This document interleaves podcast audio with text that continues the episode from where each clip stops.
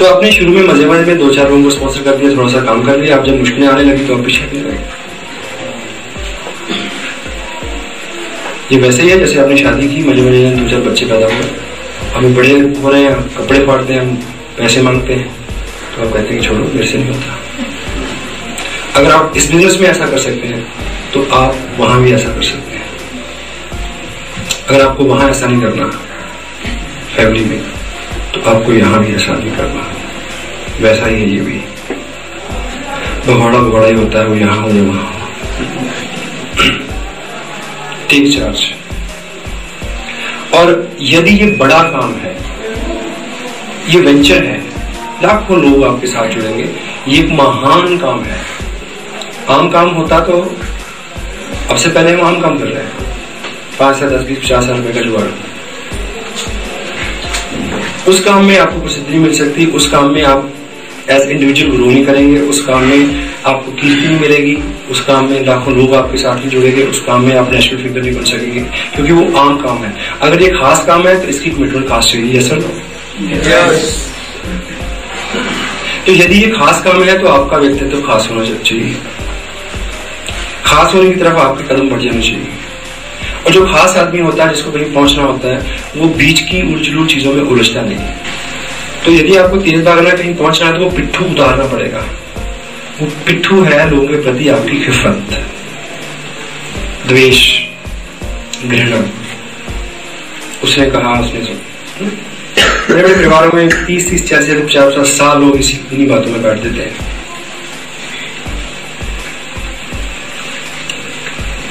कि शादी में मुझे बुलाना है तो वो नहीं आना चाहिए। हेलो? वो आ रहा है तो मैं नहीं आऊँगा। बताओ आना उसका आना उसका उसकी शादी का खाम का कूड़ा कर रहा है। हाँ जी। खास करके जो दमाद नाम का प्राणी होता है नवा ग्रह बोलते हैं उसमें दसवां ग्रह उसको जो तकलीफ़ हमेशा होती है। हाँ जी। आप एक अच्छे दामाद बने। आप जहाँ जाए लोगों को लगे कि वो आ गया अभी अब अब तो अच्छा हो गया। अब कोई टेंशन नहीं है। ऐसा ना कि आपके आने से उसका रंग उतर जाए कि वो आ गया।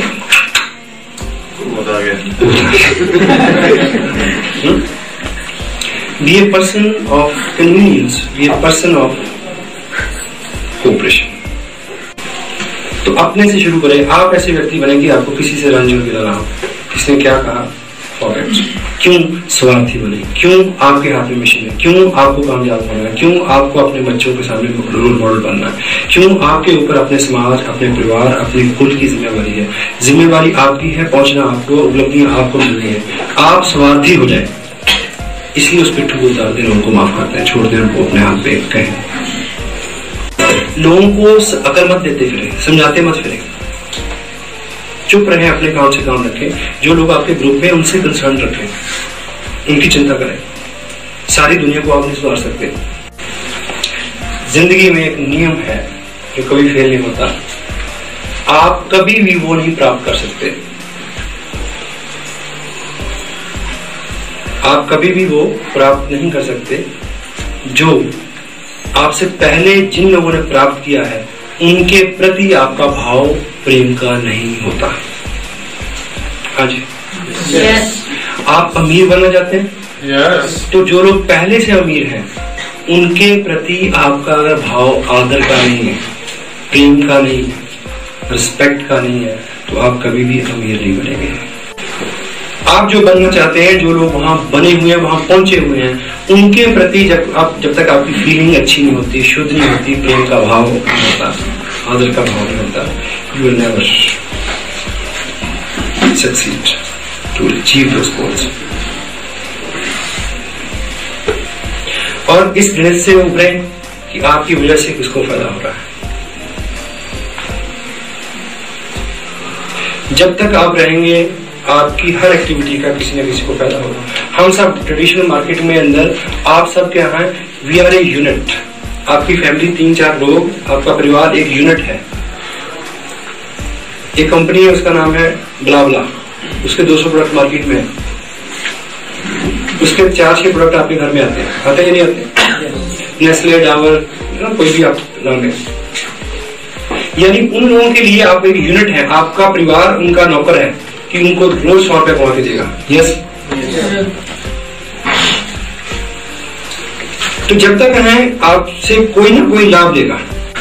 जॉन कैबरे को, कैबरे इंडस्ट्री के जो मालिक थे, उनको मरे हुए मेरा ख्याल सौ साल हो गए। उनकी पांचवी पीढ़ी के लिए आप दो सौ रुपए रोज जनरेट करें तो आपको कोई तकलीफ़ नहीं है।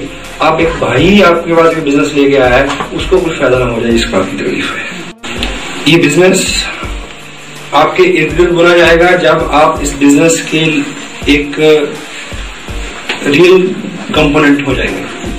आपको क्वालिफाई क्या करना है कि इस बिज़नेस के लायक अपने आप को बनाना है। जब आपके ऊपर ये जुनून की तरह सवार हो जाएगा, आपको संकोच नहीं होगा, आपको थकावट नहीं होगी, आपके सामने कोई दिक्कत नहीं आएगी, वो स्थिति को आप उपलब्ध हों, यानी किताब पढ़ना आपकी मजबूरी हो जाए रुका ही ना जाए टेप सुनना आपकी मजबूरी हो जाए प्लान दिखाना आपकी मजबूरी हो जाए प्रोडक्ट यूज़ करना आपकी मजबूरी हो जाए रुका ही ना जाए, नींद ही ना आए बिना की। उस स्थिति तक पहुँचने में आपको जो काम करना है, वो काम आपको एक टेप करवा सकती है, जिसका नाम है कोर्स हंड्रेड परसेंट कोर को आप यू नो फॉलो करें। रात सोने से पहले सोचे कि इन आठ में से कौन सा काम आज मेरे से हुआ है। आरसीएम क्या है? बिज़नेस बिज़नेस इन्वेस्टमेंट से जुड़ता है हमेशा। ये थ्योरी और गणित गलत है कि पाँच सौ रुपए का चेक आएगा तो दो सौ रुपए खर्च करके मीटिंग में जाऊँगा नहीं तो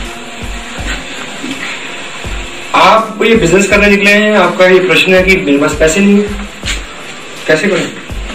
आपको क्या लगता है कि अगर रतन टाटा को कल कोई नई फैक्ट्री लानी है तो उसके पास पैसे हैं?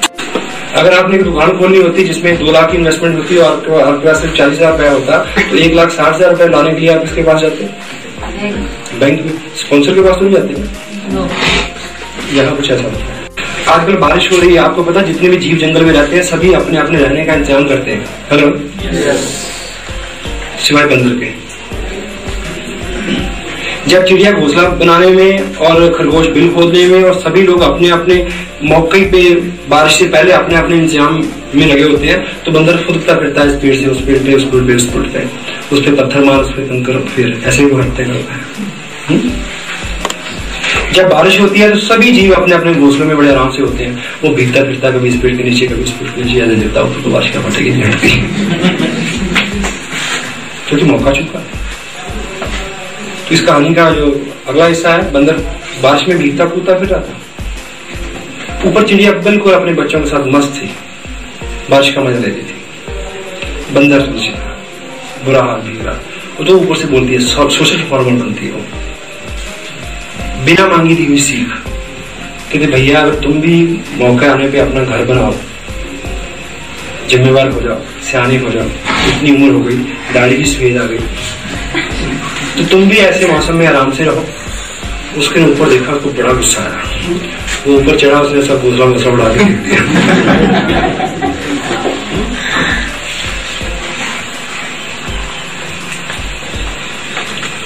आकाशवाणी हुई। कि बिना मांगे शिक्षा तो किसी को। फोकस ऑन यू आदमी का दिमाग बहुत फर्टाइल है।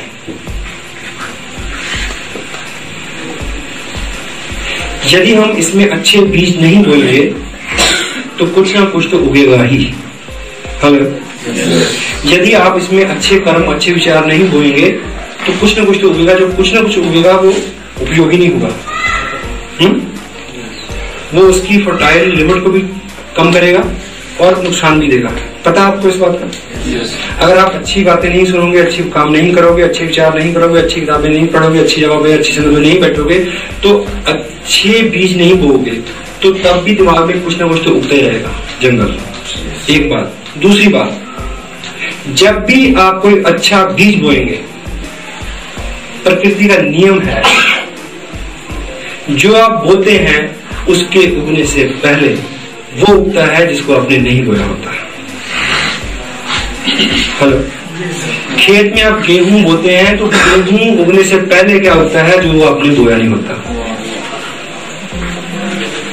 तो आपने उत्साह का पॉजिटिविटी का स्पिरिचुअलिटी का फ्यूचर का अच्छा बीज बोया अपने दिमाग में, उसके उगने से पहले कुआड़ उगेगा नेगेटिव चीज़ें उगेगी।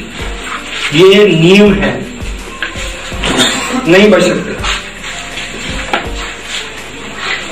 लेकिन असली बीज को कौन उसका फल लेगा जो उस कुआर को निकाल देगा? एक कविता मैंने लिखी, उसमें मैंने दो लाइन लिखी थी।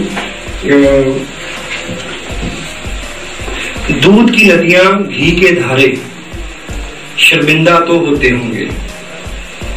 दूध की नदियाँ घी के धारे, शर्मिंदा तो होते होंगे।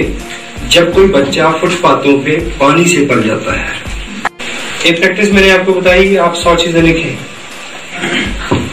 छोटी छोटी सौ जरूरतें अपनी लिखें जाके। कि आपके कमरे में बल्ब है ट्यूबलाइट होनी चाहिए। पाँच साल से आप सोच रहे हैं नहीं लगी। इसका अगर लगनी होती तो अच्छी होती ना? Yes. अब तक नहीं लगी तो ट्यून की कोई दिक्कत है? आपके पास एक ट्यून वन है, आप चाहते हैं कि बड़ा सोनी का सिस्टम हो, पाँच हज़ार का। पाँच हज़ार रुपये बड़ी चीज़ नहीं लेकिन पिछले दस साल की स्कूटर है मोटरसाइकिल जाते हैं? छोटी छोटी चीज़ें आपके पास सूट केस है, आप चाहते हैं कि अच्छे वाला हो, लेकिन चार साल से उसी काम चला हैं। आपके पास पेन है ऑर्डर आप चाहते हैं बात करेगा गोल्डन कलर का चार सौ रुपए का। नहीं हुआ। इन सौ चीज़ों को लिखें और सुबह उठ के उनको पढ़े। थोड़ा सा इस्तेदार के साथ। सोचे उसके बारे में महसूस करें। चालीस दिन पूरे होते होते साठ परसेंट तक वो सारी चीज़ें आपके पास आ चुकी होंगी। एक महिला ने अपनी स्टोरी में लिखा the power of pre play में कि उसके पास एक पोस्टरनी घर था, जिसकी कई करोड़ रुपए की वर्थ थी। वो एक विडो थी। उसके पास कोई सहारा नहीं था, वो कमज़ोर थी, बूढ़ी थी, बीमार थी। और उस करोड़ों रुपए की जायदाद में कोई बहुत शक्तिशाली धन पशु रहता था। उसने उसके ऊपर कब्जा कर लिया था। पिछले तीस साल से उसका किराया नहीं दिया था। उसने इस प्री प्ले पावर के बारे में सुना और उसने उसका यूज़ करना शुरू किया। वो सुबह उठ के हर रोज आँखें बंद करके प्री प्ले चलाती। क्या? कि वो जो धन पशु है, वो पिछले तीस साल का किराया एक बक्से में डाल के, उस बक्स के ऊपर घर की चाबी रख के, उसके बस लेके अंदर आ रहा है और उसके पहुँच रहा है। रोज वो स्त्री प्ले को चलाती थी, सुबह, दोपहर, शाम। सुबह दोपहर शाम प्री प्ले कि वो आ रहा, अभी उसने घंटी बजाई, अंदर आया, देखो उसके हाथ में बक्सा है लाल रंग का, उसके ऊपर चाबी पड़ी है, घर खाली है। वो मेरे को सौंपने आया है और साथ में ये आभार व्यक्त करता है कि माता जी आपने मेरा बहुत साथ दिया। मैं पापी था, मैं गुनेगार हूँ, मैं क्षमा चाहता हूँ। ये तीस साल का किराया या आपके मकान की चाबी, आप मालिक है, मेरे को आशीर्वाद है मेरे को माफ़ कर दे। इस प्री प्ले को चला चला चला चला चला चला के तीन, चार साल में ऐसे घटना घटी ये दिन घंटी बजी, वो आती, उसी तरह का लाल रंग का बैग लेके आया, जिसमें तीस साल का किराया था, और चाबी रखी थी, और वही चाबी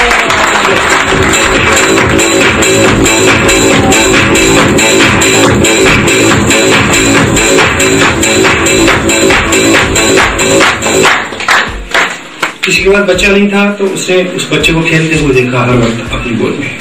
प्री प्ले प्री प्ले बस ये मेरे पास रिज़ल्ट है।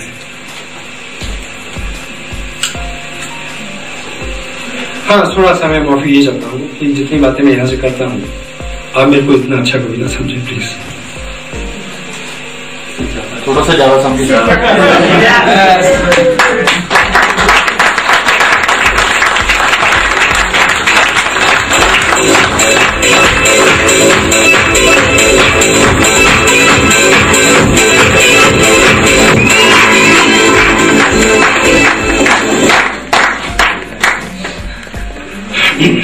आजकल मेरे फादर है, उनका स्वास्थ्य ठीक नहीं है।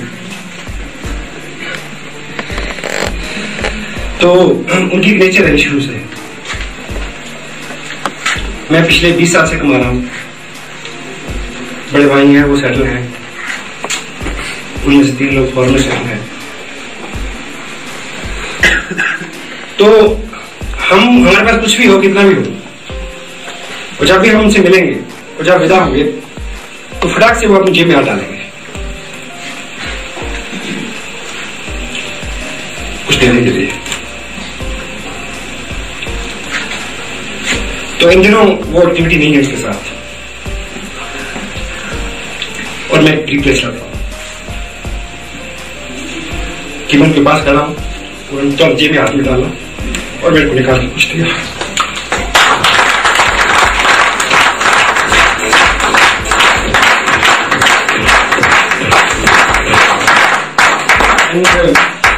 डॉक्टर्स का कुछ और मानना है। घर के जो इज़्ज़त के लोग हैं कुछ और कहते हैं। मैं कुछ और सोचता हूँ। वो मेरा विश्वास है कि मैं जीतूँ वो मेरा विश्वास है कि मैं जीतूँगा